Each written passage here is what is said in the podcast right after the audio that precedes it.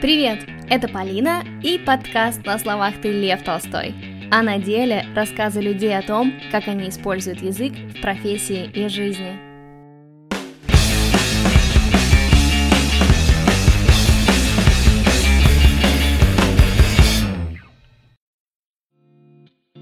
Сегодня в гостях у подкаста буквально самый яркий гость Аня Гетман или Пинки. Аня непосредственная, громкая, розововолосая и желтошарфная гуру сторителлинга. Мы поговорим с Аней о поиске своего пути, отчислении из университета, работе в SMM, книгах и ведении блога. Если вам понравился наш разговор, поддержите подкаст звездочками в приложении Apple для подкастов или расскажите о нем в сторис. А если вам хочется услышать кусочки интервью, не вошедшие в основной эпизод подкаста, с Аней или с другими гостями, подписывайтесь на мой Patreon. Там полно аудиобонусов. Ссылки на Аню, на меня и на Patreon в описании. На этом все. Давайте слушать Аню. Я падала с гаражей, я разбивала колени, все вот эти вот стандартные истории. То есть я приходила с немытыми пятками домой, не хотела мыть эти пятки, у меня было что-то поинтереснее. И мне всегда говорили вот это вот, ну ты же Почему девочка... именно пятки? А, ну, а, в... а другая часть ног? В сандалиях ходишь, как-то пятки пылятся сильно. Я, я приносила камни домой. Я до сих пор помню, как мама выкинула мешок камней, который я собирала. У меня там вот тоже, да, камень лежит. Мешок камней, она до сих пор не признается, что она его выкинула. Как-то я привезла с дачи метлу, которую я сделала сама, то есть огромная палка с ветками. Я ездила на ней, как на метле, собиралась в Хогвартс, эта метла в один момент пропала. А тоже мне до сих пор никто не признался, куда пропала метла.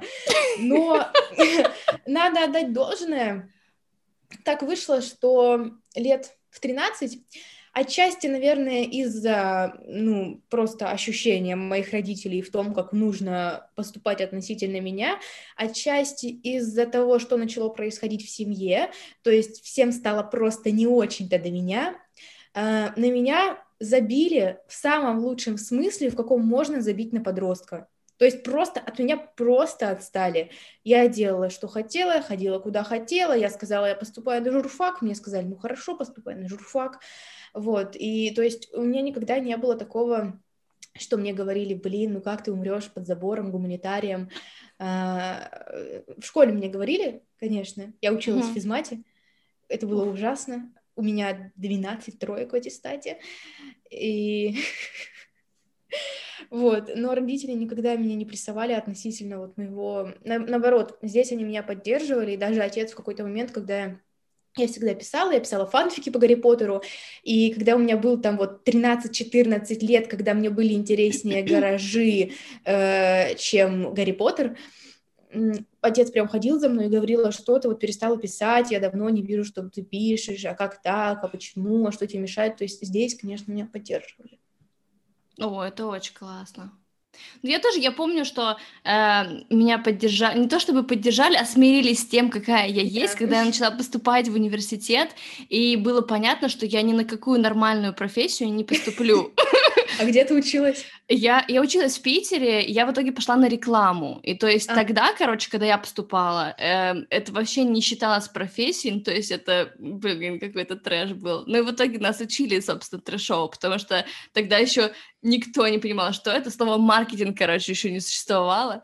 Вот, поэтому, ну, было понятно по моему аттестату, что я пройду, короче, только на рекламу, которая никому тогда еще была не нужна. Сейчас вот, на рекламу ведь гигантские баллы. Да, да, Просто да. Просто огромные. Вот, и на самом деле даже несмотря на то, что, типа, мое образование, оно не совсем мне, ну, как бы пригодилось, что ли, ну, то есть, э, блин, пять лет университета на рекламе, это, это дохера, вот, но mm-hmm. в итоге я все равно сейчас работаю в маркетинге, я работаю со словами и со всем этим, то есть все равно что-то произошло, короче, что, ну, то есть это был такой кусочек пути, который нужно было преодолеть, вот. Но, кстати, ты, ты, ты свой кусочек пути в итоге не стала преодолевать в университете. Нет.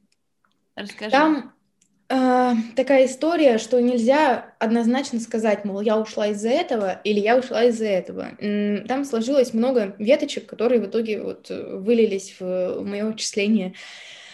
Во-первых, мне, я когда поступала, я читала кучу статей, смотрела интервью с журналистами. Я тогда, естественно, там вот еще Лентач был жив, там э, Медуза, вот это все, Лента еще тогда в 2014 была. Я думала, все, я а потом случилась «Медуза», я думала, я сейчас буду работать там в новой газете, в «Медузе» на их Москвы, где-нибудь вот я готова была бороться с системой. И я смотрела, я помню, что я очень-очень обожала Лошака, и я смотрела ему интервью, и он говорил, что журфак — это совершенно бесполезное образование, и если вы хотите журналистику, то вам нужно идти на филфак и в редакцию, на филфак и в редакцию, либо на... Э, как это называется, рекламу, на рекламу и в редакцию, вот, типа на такое какое-нибудь направление, на историю, которое даст вам какое-то базовое гуманитарное образование, плюс параллельно писать. И абсолютно все журналисты, которые мне нравились, говорили об этом. Но у меня, и вот эта черта во мне есть до сих пор, и, наверное, отчасти она мне помогает в жизни. Но иногда, конечно, она мне очень сильно подкладывает всякого говна.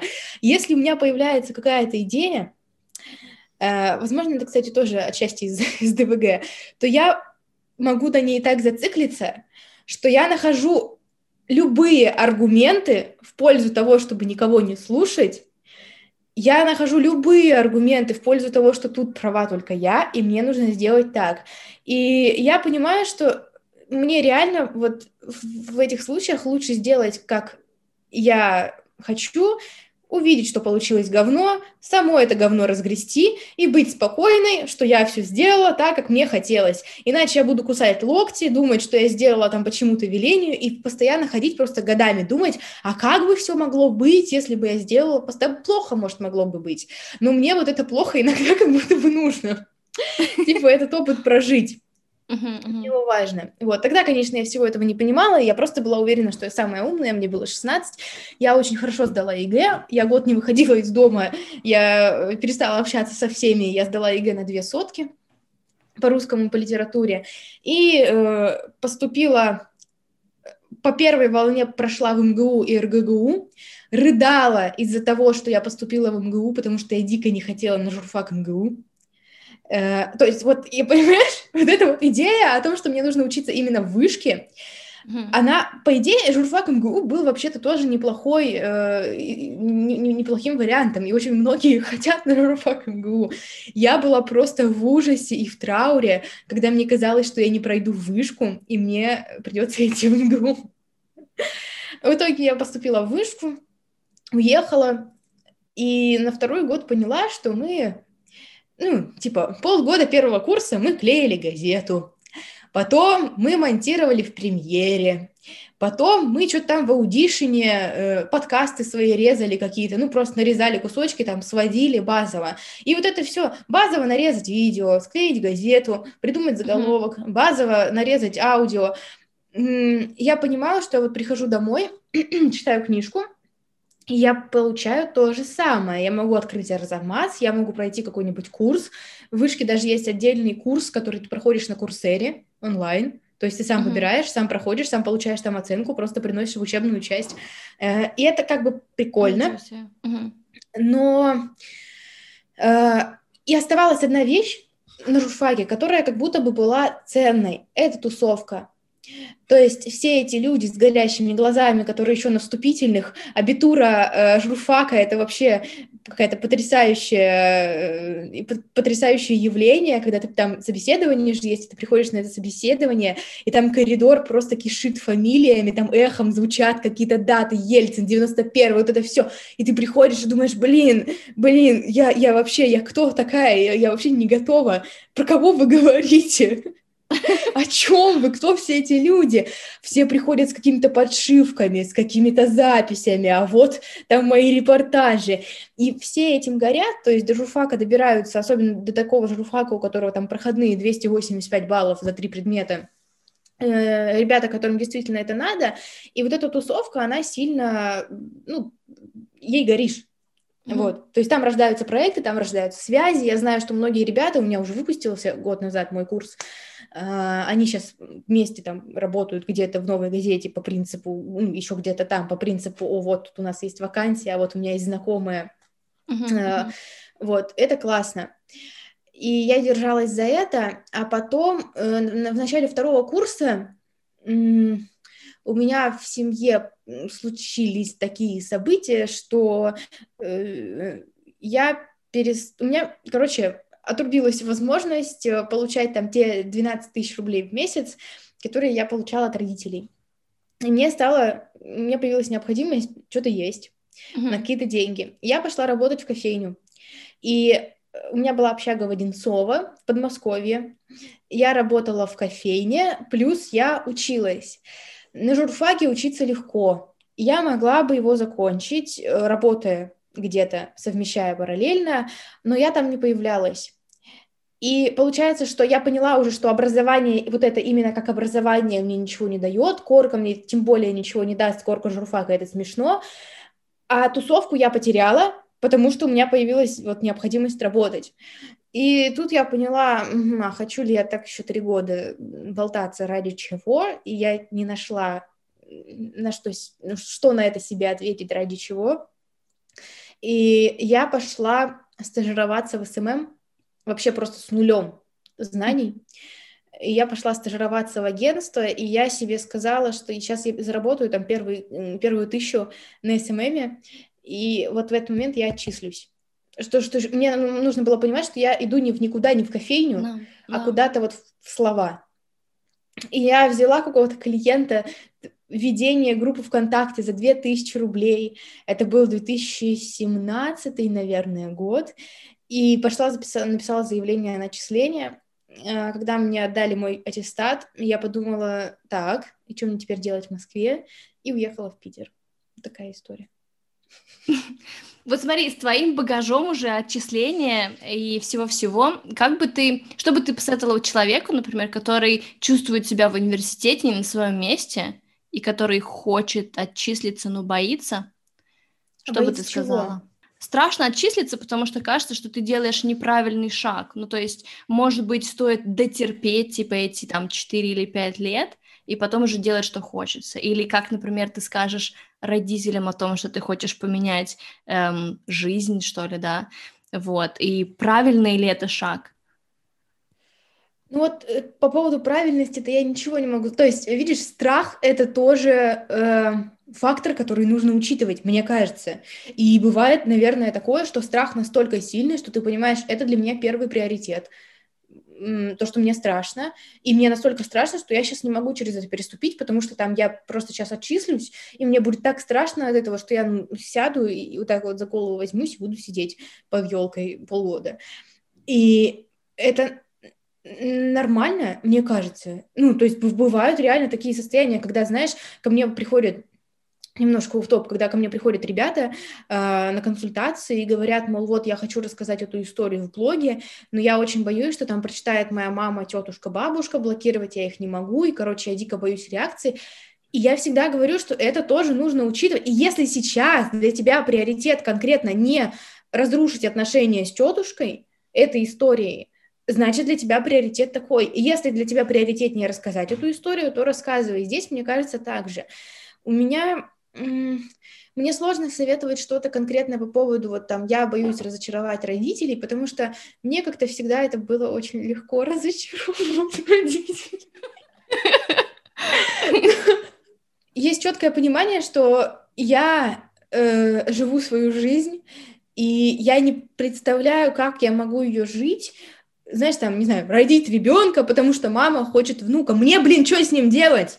с этим ребенком, там, мне 18 лет, как с ним быть, если мама хочет внука, как, как мне, или там доучиться в универе 3 года, чтобы, э, потому что мама хочет, чтобы я доучилась, как мне эти 3 года быть, если это надо маме.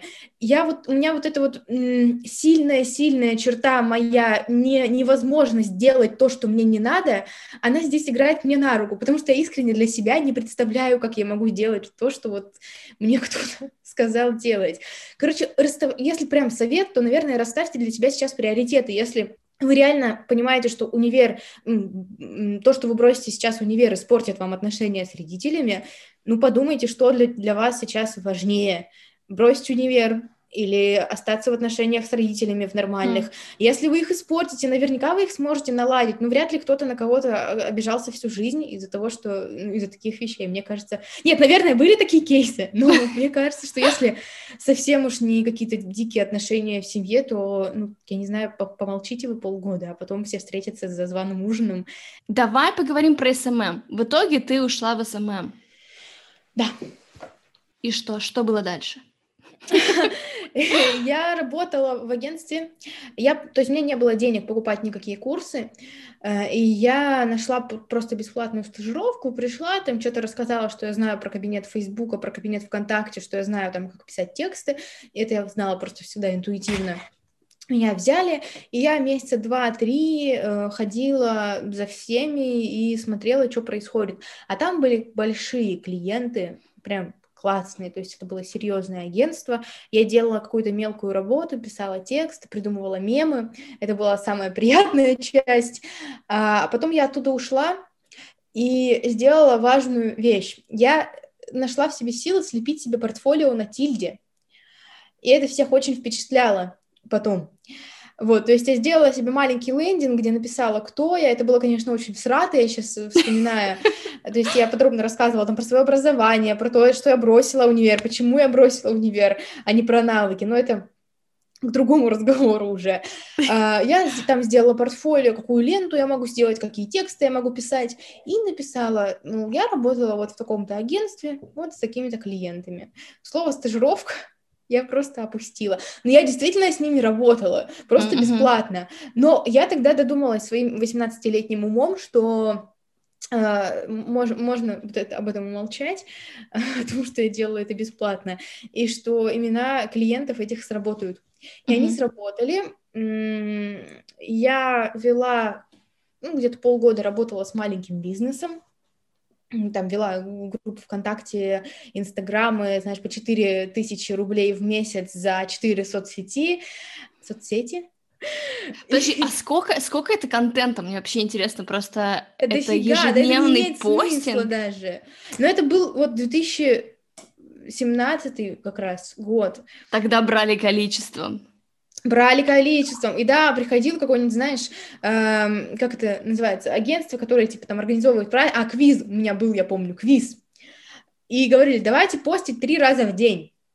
Везде. Все. И я сейчас, блин, ну, ну кто, кто, зачем, почему? И я такая, ну да, давайте, ну ладно, раз вы хотите, у меня не было никаких как будто бы внутренних, э, сил на то, чтобы отстаивать свою компетенцию, спорить. Я так работала, естественно, через полгода меня это дико все задолбало. Я э, подумала, а наверное, вся вот эта вот тягомотина неприятная, когда к тебе приходят и говорят, ну, вы специалист, но вообще-то я лучше знаю, как делать, поэтому давайте мы сделаем, как я вам скажу.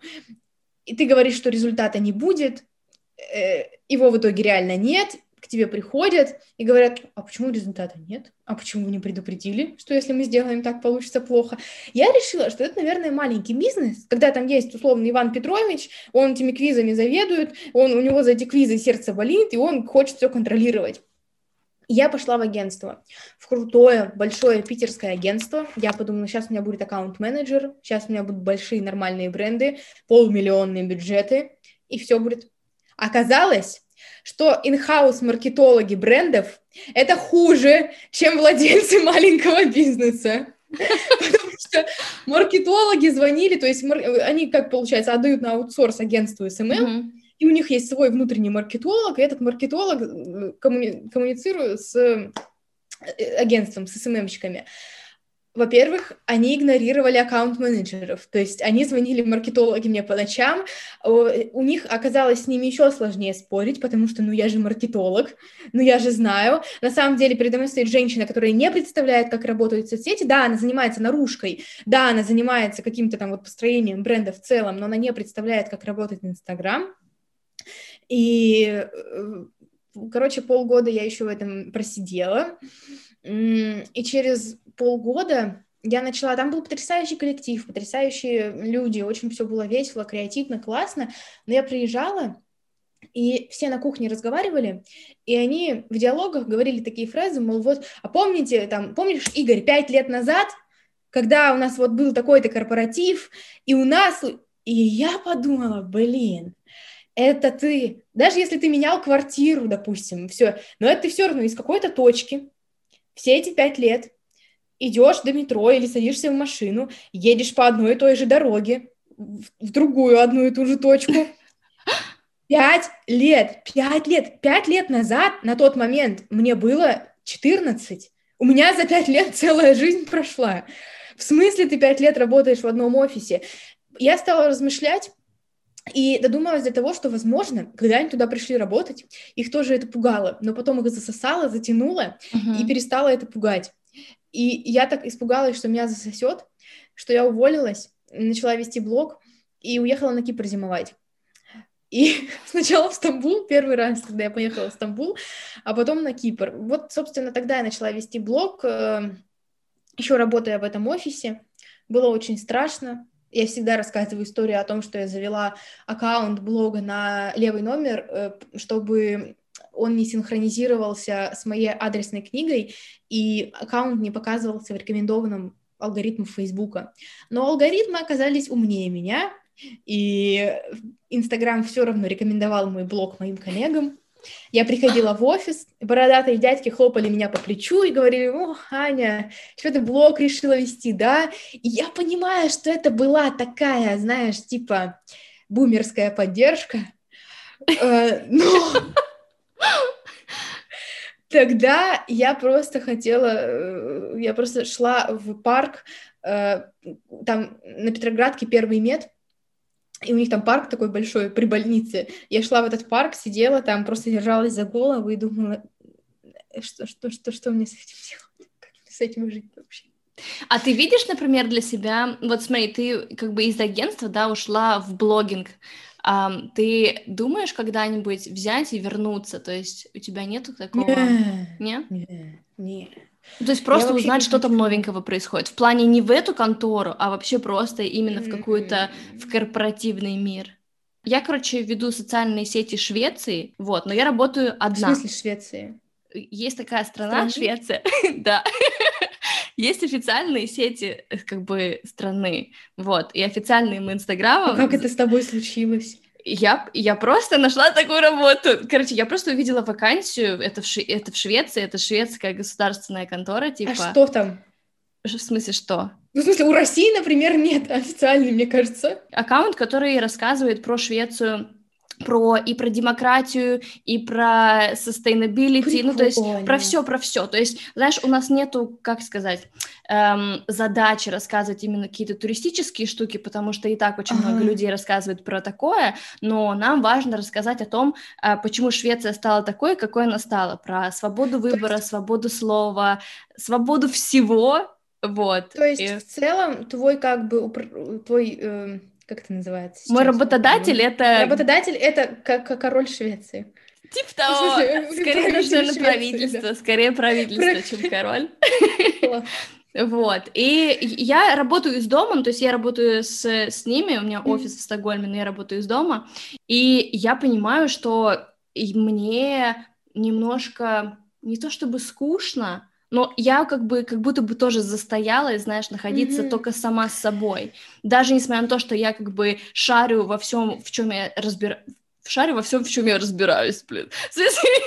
я разбираюсь во, том, во всем, что я делаю, но мне вот, знаешь, как будто не хватает какого-то пинка, короче, и, наверное, социализации. Мне просто mm-hmm. очень хочется поработать в офисе, знаешь, годик, просто чтобы понять, как это работать в офисе. Из профессионального интереса я всегда, когда езжу где-то, я в всяких кафе, в магазинах, знаешь, ищу их Инстаграм, и смотрю, что там происходит. А обычно в Европе же достаточно всратые э, аккаунты, ну, то есть относительно российских. И да. вот в Швеции мне показалось, что с этим все прям хорошо относительно остальной Европы, потому что, например, в Испании, в какой-нибудь там, в Италии вообще жесть, такой, ну, там прям такой, знаете, 2000 12 Инстаграм. Вот у меня, у меня возникло ощущение, может быть, сейчас кто-то из слушателей сидит в Испании и ведет какой-то классный аккаунт, наверняка они есть, но вот в целом у меня возникло такое ощущение, что в Швеции как раз как будто бы на уровне все это. Да? Ну, наверное, крупные компании, у них есть деньги, чтобы, знаешь, платить, короче, Не, я смотрела SMM. прям маленькие какие-то кофейни в Стокгольме, маленькие... я заходила в магазинчики, и все было прям стильно очень. Да, я вот как-то да. смотрю, я вижу, что все равно все не на таком уровне, как в России, например, mm-hmm. то есть у нас реально специалисты гораздо круче вот именно в SMM и маркетинге, вот, но что меня удивило, кстати, это то, что я думала, короче, что в Швеции люди привыкли к тому, что если человек работает, да, там, в SMM, значит, ему нужно платить. Вот у тебя бизнес, тебе помогают mm-hmm. развивать аккаунт, ты платишь деньги. Все честно.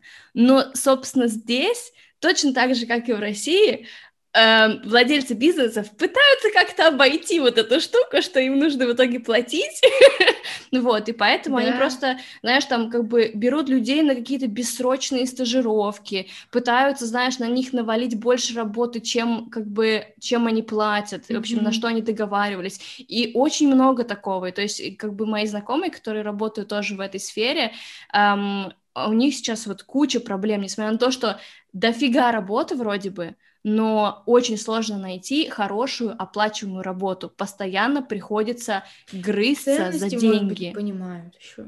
Ну, они вроде бы и понимают, но из-за того, что очень много специалистов, да, наверное, типа еще и рынок перенасыщен, вот, поэтому как-то, ну, никто не парится. Ну, и если не этот маркетолог, ну, значит, другой тогда этим займется. Mm-hmm. Но эта проблема тоже не, не только как бы самого бизнеса и людей, которые с этим работают, а еще и самих СММщиков, потому что они не могут сказать о том, насколько они крутые, они не могут вот как России, бы настоять кажется... на своем это проблема, если искать корень, э, мы сейчас никуда не туда ушли, но э, корень проблемы в курсах, в куче курсов, э, достаточно бесполезных, которые плодят людей, которые работают на очень низком уровне, которые демпингуют, и в итоге возникает вот эта вот ситуация на рынке.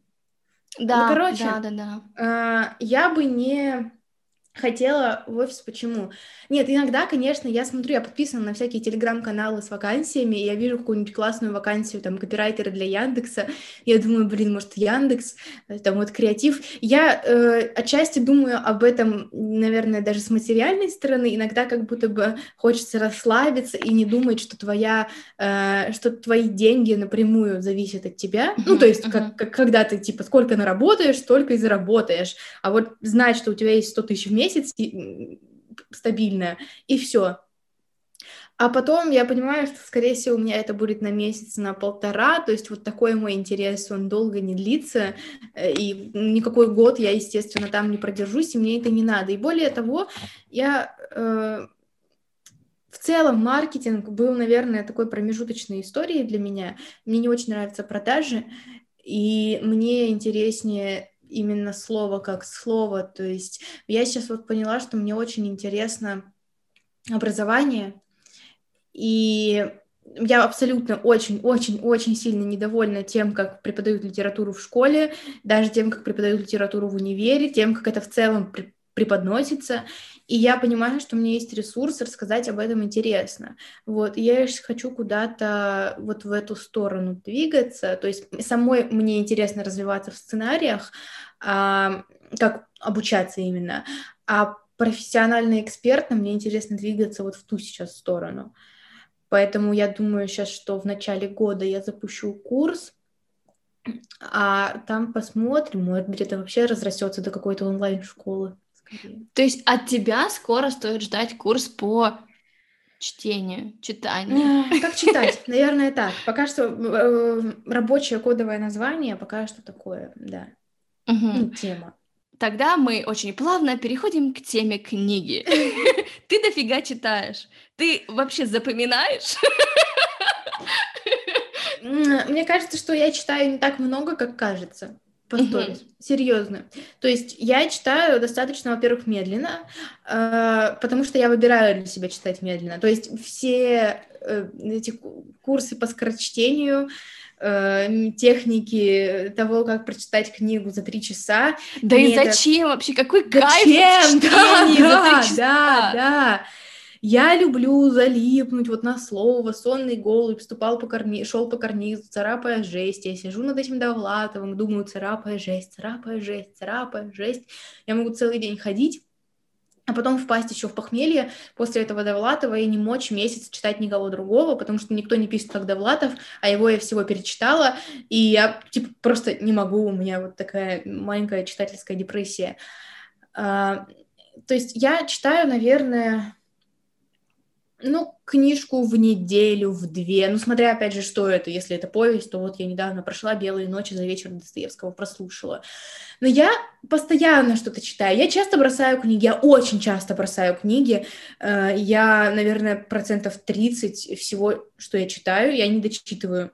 И причем иногда я бросаю уже под конец, знаешь, когда остается там 30 страниц, и я такая, ну, я поняла, чем это закончится, я поняла вайб книги, я поняла язык, я впитала в себя то, что мне нужно, я посмотрела на стиль. Ладно, все, я не буду дальше, я не буду это заканчивать. А я ты просто... представляешь, если ты уже поняла, что, чем там все заканчивается, а там последние 30 страниц... Так я заглядываю в конец. Я заглядываю в конец. Ты я читер. читаю последнюю строку. А я всегда, я читаю последнюю строку, э, строку, Строк, строку. Строку. Строку. Я читаю последнюю Я читаю последнюю строчку. А когда... Я читаю последнюю строчку, когда открываю книгу. Я прям вот последнее предложение, предложение на последней странице я всегда читаю, и мне так Это интереснее. же такой спойлер! Так это не спойлер, ты по последнему предложению ничего не поймешь, но ты всю книгу, 250 страниц, ты пытаешься сопоставить последнее предложение с тем, что происходит. То есть ты сам себе как бы создаешь кольцевую структуру, ты делаешь еще более интригующий всю структуру вообще произведения. Слушай, ты, ты смотришь сериалы? Ты смотрела «13 причин почему»? Да, я, мне было очень интересно, а потом я третий сезон включила и подумала, какой интересный режиссерский ход, какой сценарий. Как, то есть там же каникулы как будто бы прошли да, между да, вторым да, да. и третьим сезоном. Я думаю, как странно. То есть, получается, у них появились какие-то персонажи за каникулы, какие-то люди пришли в школу, что-то произошло, но они не стали ничего объяснять. И они просто с первой серии делают вид, что ну, ничего не произошло, и продолжают просто сюжет. Я, я прям посмотрела серию и думаю, как интересно. А оказывается, я включила тринадцатую. И это я тебе сейчас хотела рассказать. Это я тебе сейчас хотела это рассказать. Я второй сезон точно так же, короче. Я посмотрела первый сначала, потом и во втором я сезоне причем последний... смотрела и думала. И я такая думаю, нифига себе они придумали. Ну, то есть, и я как бы знаю всех героев, я понимаю все, что произошло, как это могло произойти. Я думаю, ну, наверное, от этого они будут как бы наоборот рассказывать историю в начале.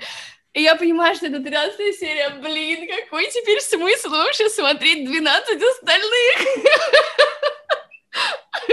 А там же вообще во втором сезоне там вообще все на этом держится, да. Там жесть, там... и там просто такая жесть еще как бы в последней серии, в этой, в 13 я думаю, нифига они начали так. Ну, то есть, а что будет тогда в остальных сериях, если и это настолько жесткое? Вот. Короче, блин, Аня. Короче, я не стала... А ты, ты досмотрела в итоге? Uh, я, я в полглаза реально смотрела Я не стала смотреть. То есть я попыталась начать смотреть, 13, э, третий сезон, и я поняла, что вот тут это не работает. Короче, тут это все мне больше не интересно. Я знаю, чем закончится.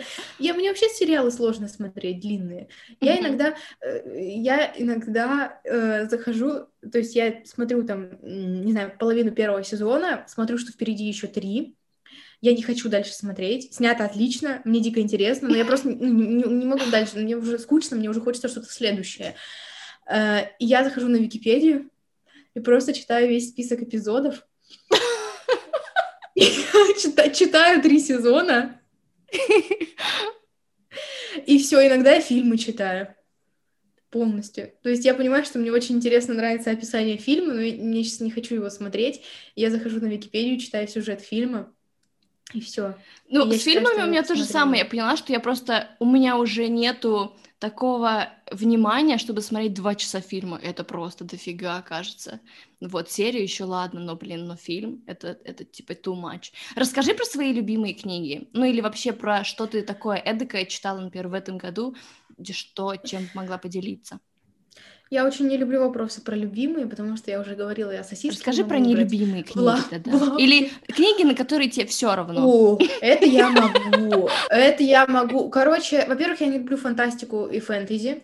Вообще у меня не лежит. Вообще. То есть я не могу там Терри Прач, там мне все советуют Макса Фрая, говорят, что Макс Фрай это вообще очень про тебя, и там твой вот этот вот вайб, твой, твое настроение, я не могу. А, при этом я обожаю Гарри Поттера, естественно, ну так, ностальгически. А, я понимаю всю литературную ценность Стругацких. Я не могу, не могу Стругацких. Можно мне не говорить, ой, а попробуй понедельник в четверг. Я пробовала. Я пробовала читать книги четыре, наверное, разных. Я покупала Стругацких. Я искренне пыталась, я не могу. Я понимаю всю литературную ценность Пелевина. Э, Я начала читать его с последнего, вот это велик- э, непобедимое, великолепное солнце, какое-то солнце, короче. Э, Мне дико не понравилось. Ну, вообще дико не понравилось. И мне сказали, Ань, ну ты просто дура, ну зачем, как, как можно начинать изучать писателя с последнего его произведения? Начни со старого, начни с классики, начни с поколения Пи. Я послушала поколение Пи, мне не понравилось. Я, вот, понимаешь, я слушаю, я думаю, хороший слог.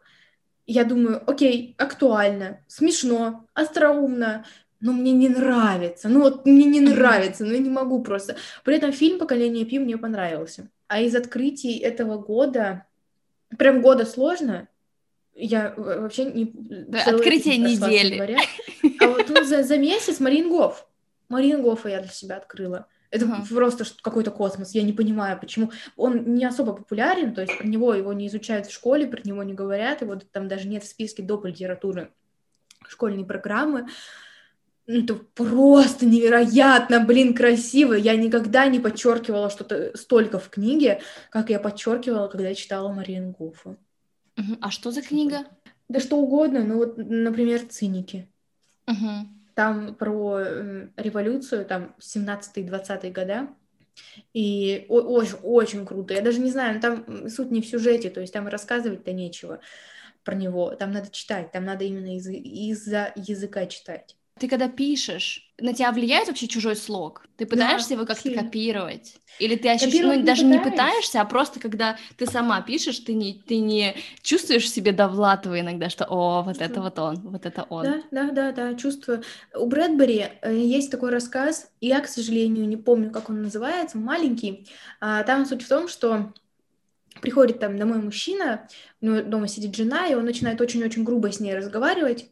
Ей, типа, это не нравится, он что-то хлопает дверью, какие-то странные фразы бросает, и показывают, что он читает какого-то писателя. Э, Рассказывают. На следующий день он читает какого-то другого писателя, и он общается с женой совершенно по-другому. Он очень нежен, очень галантен, он рассказывает ей о каких-то совершенно новых своих планах на жизнь. И, короче, поведение этого мужчины полностью зависит от того, какую книгу он читает в этот момент. И все заканчивается тем, что жена подсовывает ему книгу, которую он читал, когда они познакомились. Когда они только начали встречаться. Типа вот таким, каким она его влюбила, э, как- каким она в него влюбилась, он становится, читая вот эту книгу, и она там удовлетворенно в конце смотрит на него, как он с ней общается, как он открывает ей двери. И на этом все заканчивается. Э, И вот я ощущаю свое писательство примерно так же сейчас. И мне кажется, это абсолютно нормальный этап. То есть, да, когда я зачитываюсь Довлатовым, я чувствую, что я начинаю ставить какие-то точки, я начинаю где-то острить, я начинаю какие-то... Когда я чит- зачитываюсь Хармсом, я начинаю добавлять какого-то абсурда, внезапно заканчивать тексты. Когда я читала повесть к Сонечке, э, по- повесть о Сонечке Цветаевой, там вообще было, у меня были вот такие вот предложения, но это у меня у самой есть. Вот, там куча каких-то тире, куча каких-то новых э, слов, каких-то новых форм слов. Вот это все было. И при этом только сейчас, вот мне 22, я пишу там с 5, наверное, лет, я чувствую, что появляются какие-то вещи, которые неизменны, которые есть во, в моих текстах, что бы я ни читала, о чем бы я ни думала, что бы я ни проживала. У меня есть тире, у меня есть все-таки вот эти вот там новые выдуманные слова, странные какие-то формы. у меня есть там моя длина предложений, у меня есть в целом вот эта атмосфера, которая, но это все мне видится пока только самыми-самыми такими зачатками, еще совсем-совсем росточками стиля. Я ни в коем случае не называю это каким-то авторским стилем еще, вот. И э, это абсолютно нормально, мне кажется, что он формируется через э, других Uh-huh. То есть я пропускаю через себя всех Хармсов, Цветаевых, всех на свете пропускаю, и что-то они во мне оставляют, и так все вот это нарастает во мне. Кради как художник. Вроде того, ну, вдохновляйся, наверное, как художник. В этом суть вот этой начитанности и насмотренности, о которой все говорят. Да. Только в этом. Не в том, чтобы осознанно даже повторять, перетас, а просто в том, чтобы видеть, как можно больше плохих, и хороших вариантов того, как два слова могут стоять друг рядом с другом, что это могут быть за слова и в какой они могут быть ситуации. И когда ты посмотришь на тысячу таких вариантов, тебе намного проще будет сделать свой тысячи первый. Ты сейчас пишешь свою книгу, ты уже даже дописала свою книгу. Я она уже сдала, да, рукопись. Расскажи. Я смотрела на людей, которые пишут книги про Инстаграм, и думала, я когда я в одно утро проснулась, и почему-то я, ну, то есть я обычно особо об этом как бы не думала, не то чтобы я прям засыпала с этими мыслями по ночам, но почему-то в одно утро я проснулась и подумала, блин, если мне когда-то предложат написать книгу про Инстаграм, я не буду, ну это абсурд, ну это бред. И в этот же вечер я открываю директ, а там сообщение. Анна, здравствуйте, меня зовут Анна, я э, издатель из издательства Питер и так далее. Но э, она не про Инстаграм, все-таки, потому что мне все еще кажется, что писать книги про Инстаграм это очень странно, как и там про Телеграм, как и про Ютуб, потому что ты ее выпускаешь, а Инстаграм уже полностью меняется. Uh-huh. Эта книга про lifestyle blogging, текстовый, про текстовый lifestyle blogging, если уж заключать в одно предложение. То есть я не привязывалась к какой-то площадке, я рассказала, наоборот, у меня есть глава, где я рассказываю, я брала интервью у людей, которые ведут телеграм-каналы, которые ведут Patreon, которые ведут разные площадки, и рассказывала, где это можно делать. И у меня была задача, не, которую я сама себе поставила, не рассказать людям, как уйти из офиса, построить свой личный бренд и э, начать э, там, зарабатывать под пальмой. И даже не как заинтересовать людей в том, что ты делаешь. А как делать это в кайф для себя? Потому что я убеждена, что сейчас ну, все идет к тому, что у каждого так или иначе будет какой-то блог. То есть даже личную страницу уже у многих можно назвать блогом. Что-то они там пишут, какие-то заметки. И это жутко терапевтично. Это очень круто, это очень многое позволяет. Я вот в начале разговора говорила, что мне это позволило очень многое узнать о себе самой. Я встретила кучу интересных людей, очень много. То есть я каждый день удивляюсь тому, какие люди вообще меня читают. Я с ними разговариваю, часто думаю, почему вы меня читаете, кто я такая? Вы, вы, вы вот, вы такие классные, интересные. Какие-то режиссеры, актеры, сценаристы, химики, физики, ядерщики.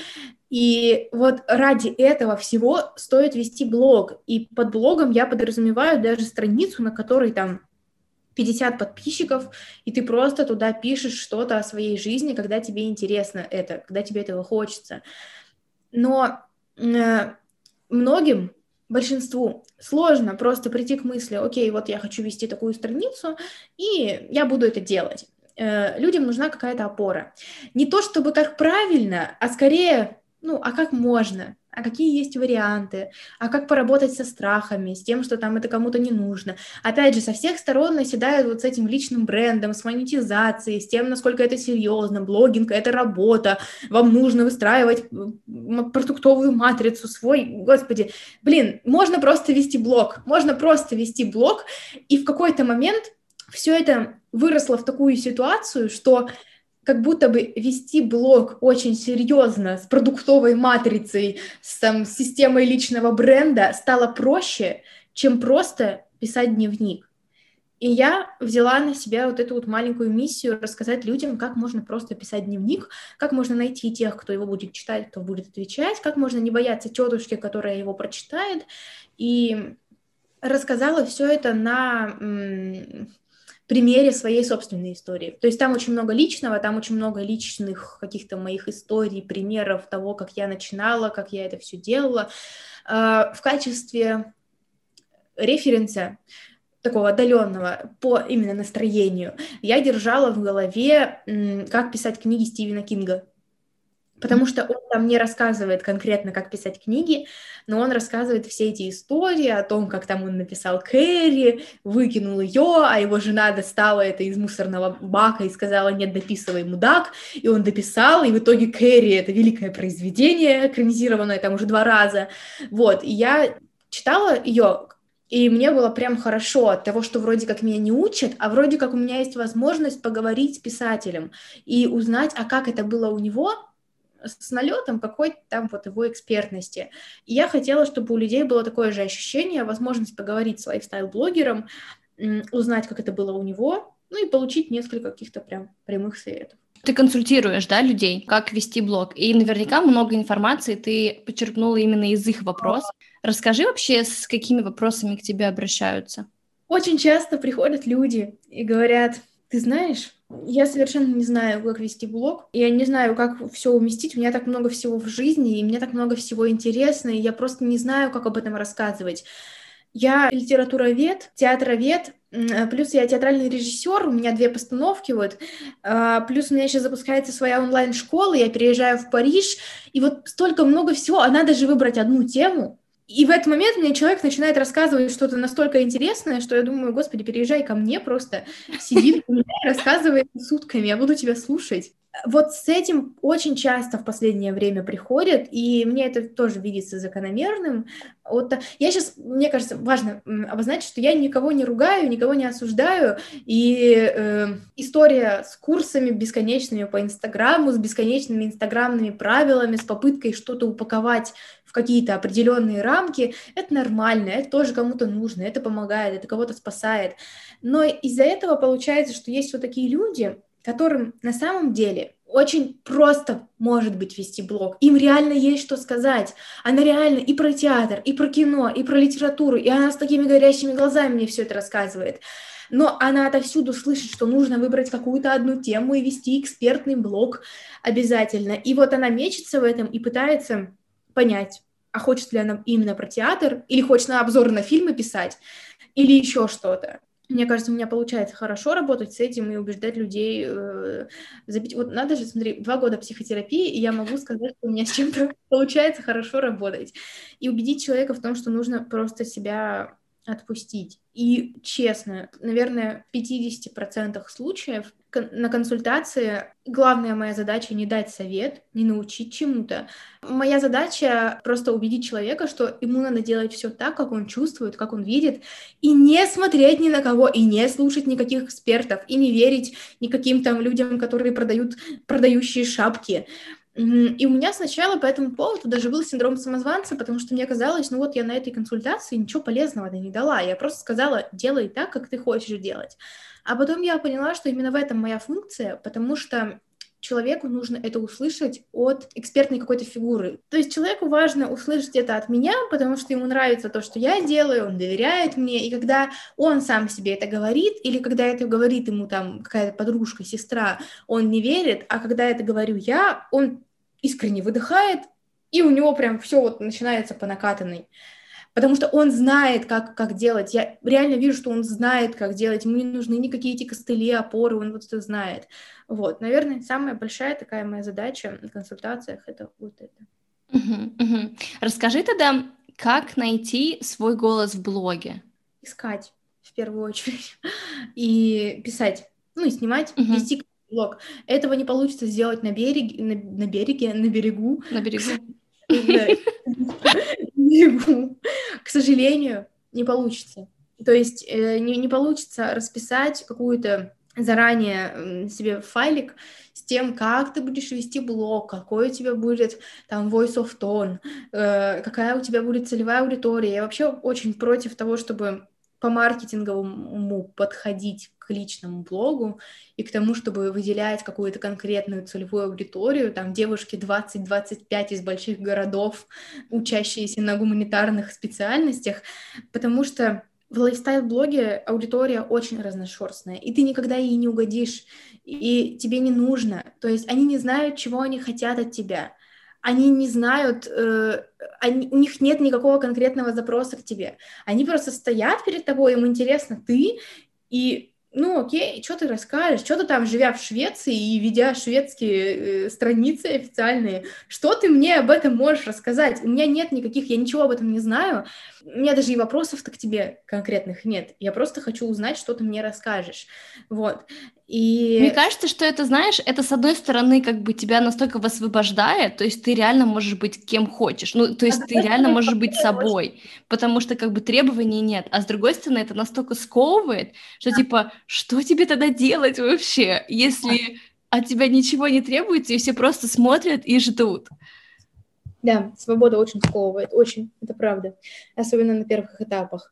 А, и вот нужно здесь попробовать как-то постепенно с собой договориться и начать. Это сложно. Это сложно начать писать в никуда, потому что ты не видишь реакции, ты не понимаешь, как это, то есть э, хорошо это или плохо, на это отреагировали бы негативно, или начали бы кидаться в тебя какашками, или цветами, или чем. Ты этого не понимаешь, ты просто делаешь что-то сам как будто бы с собой, вот сидя в маленькой комнате, и это очень сложно. Это закономерно очень сложно, но этот период просто надо пережить и пробовать, пробовать разные и смотреть, как ты сам на это реагируешь. То есть тебе вот так нравится писать, вот так не нравится, вот такие истории тебе нравится снимать, а такие нет. Тебе очень нравится монтировать, или тебе наоборот вообще не хочется монтировать ничего, и тебе больше нравится рассказывать что-то говорящей головой, да, пожалуйста, рассказывай. Если тебе это правда заходит, если ты классно разговариваешь, почему бы и нет. Но это все выявляется только в процессе. Этого не распишешь на берегу. Мне почему-то кажется, что еще э, люди, которые хотят завести, ну, заниматься блогом более-менее профессионально, э,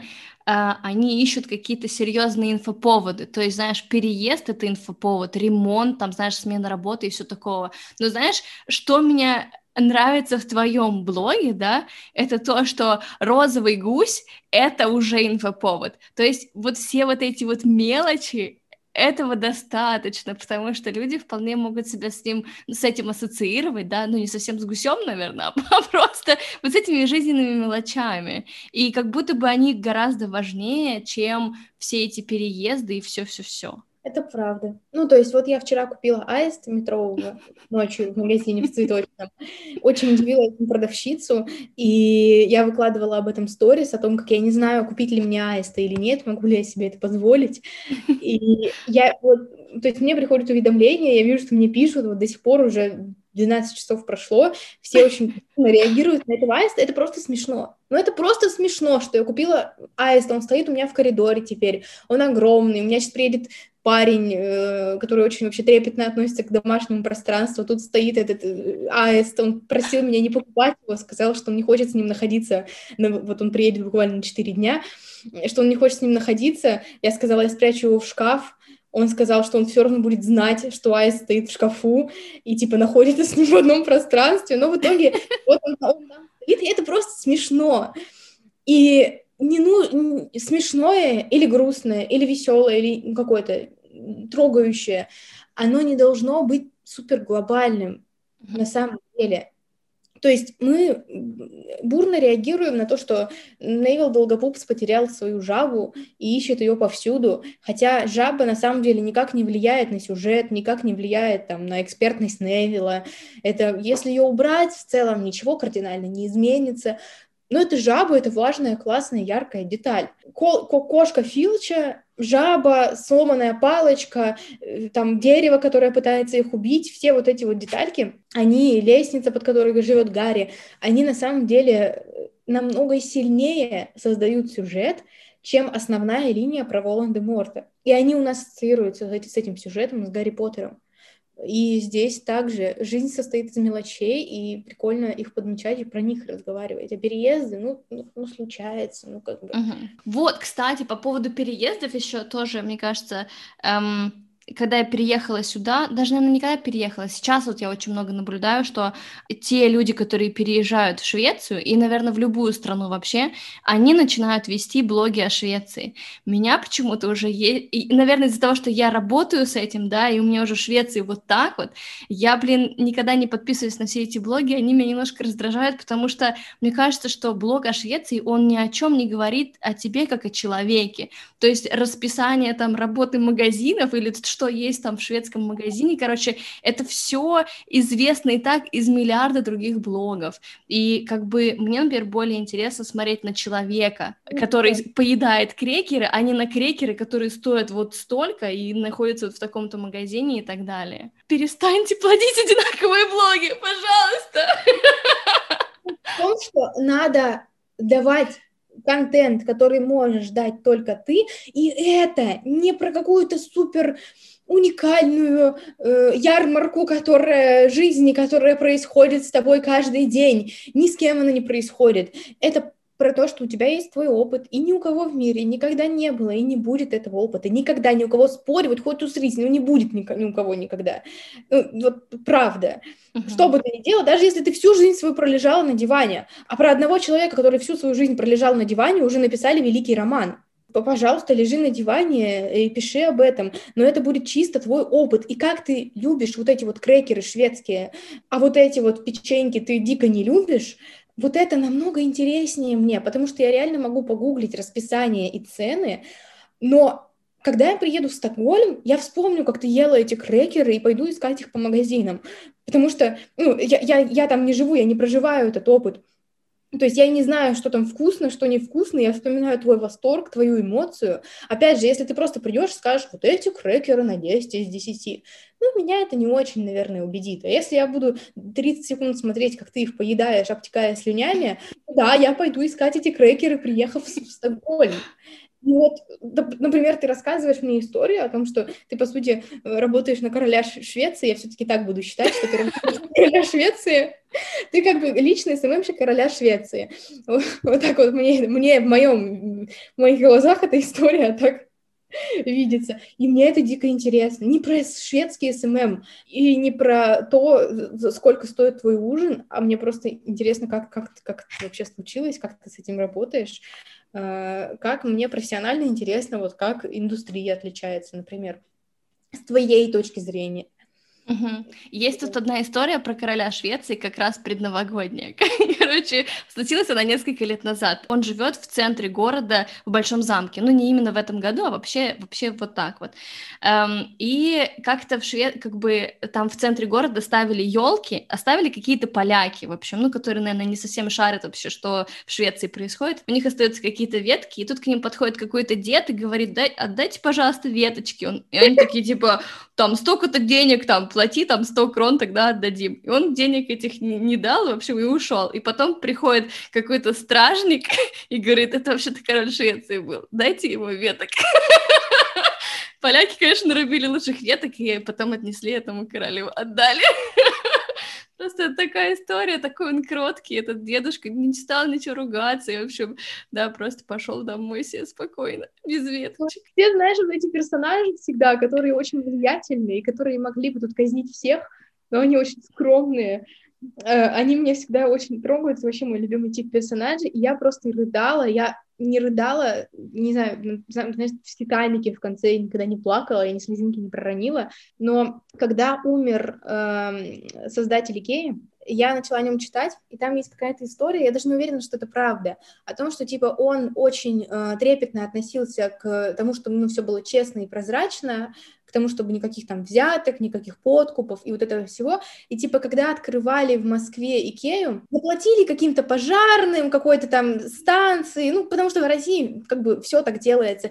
И что он, когда об этом узнал, он плакал в своем кабинете из-за того, что ему было так обидно и стыдно, что вот открывая Икею, кто-то где-то дал взятку. И я просто рыдала читая, и я представляла этого дедушку, большого бизнесмена, который плачет из-за взятки. Я думала, ну вот же, зачем вы его обидели, блин, ну зачем? Я была готова идти ругаться, я не знаю, в администрацию питерской Икеи с тем, что они обидели дедушку.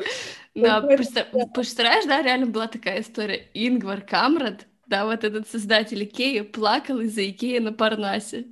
С ума сойти. Два последних вопроса, супер коротких. Слово, которое тебе сейчас нравится. Это может быть любое слово вообще, может быть, оно тебе нравится по звучанию, а может быть, ты его сейчас прямо придумаешь. Я просто, э, ты сказала слово, которое тебе нравится, я под... первое мне пришло в голову «всратый», но это такое слово, которое всегда мне нравится, я просто его обожаю, мне кажется, оно очень многозначное, а к слову, которое мне сейчас нравится, я задумалась, потому что я уверена, что оно есть, какое-то прям конкретное слово, но я никак не могу его вспомнить. Я не вспомню, я не скажу, я не знаю, какой мне сейчас нравится. Мне сложно отвечать на такие вопросы, как раз забываю все. Но слово «всратый» я люблю. Окей. Okay. Слово, которое тебя сейчас бесит. Ой, меня очень много слов бесит на самом деле. И я опять их все забыла. Меня бесит слово «гулька», например. Гулька? Почему? Когда говорят, типа, сделать гульку на голове, меня аж трясет, я не могу, я ненавижу слово гулька. Как ты ну, называешь ну, гульку тогда? Шишка. Шишка. Я не люблю слово гулька, я не люблю слово какое еще. Я не люблю, когда говорят зал. Я, оказывается, я недавно узнала от своего парня, который петербуржец, что в центральной России нет такого слова. Он буквально не знал, что такое зал. А у нас дома в Омске большую комнату, ну, не знаю, гостиную, э, называли зал. И я прям очень не люблю слово зал. Спасибо тебе большое за разговор. Буду ждать твою книгу. Когда, кстати, она выходит? У тебя уже есть какие-то даты? А, по договору не позже лета, начала, но по заверениям всех вокруг э, железной весной. Ой, ну, то есть, классно. мажоров, то весной. Окей, тогда жду твою книгу, жду твоих курсов и твоих сторис. Спасибо. Было классно. Спасибо тебе. Да, все. Пока-пока.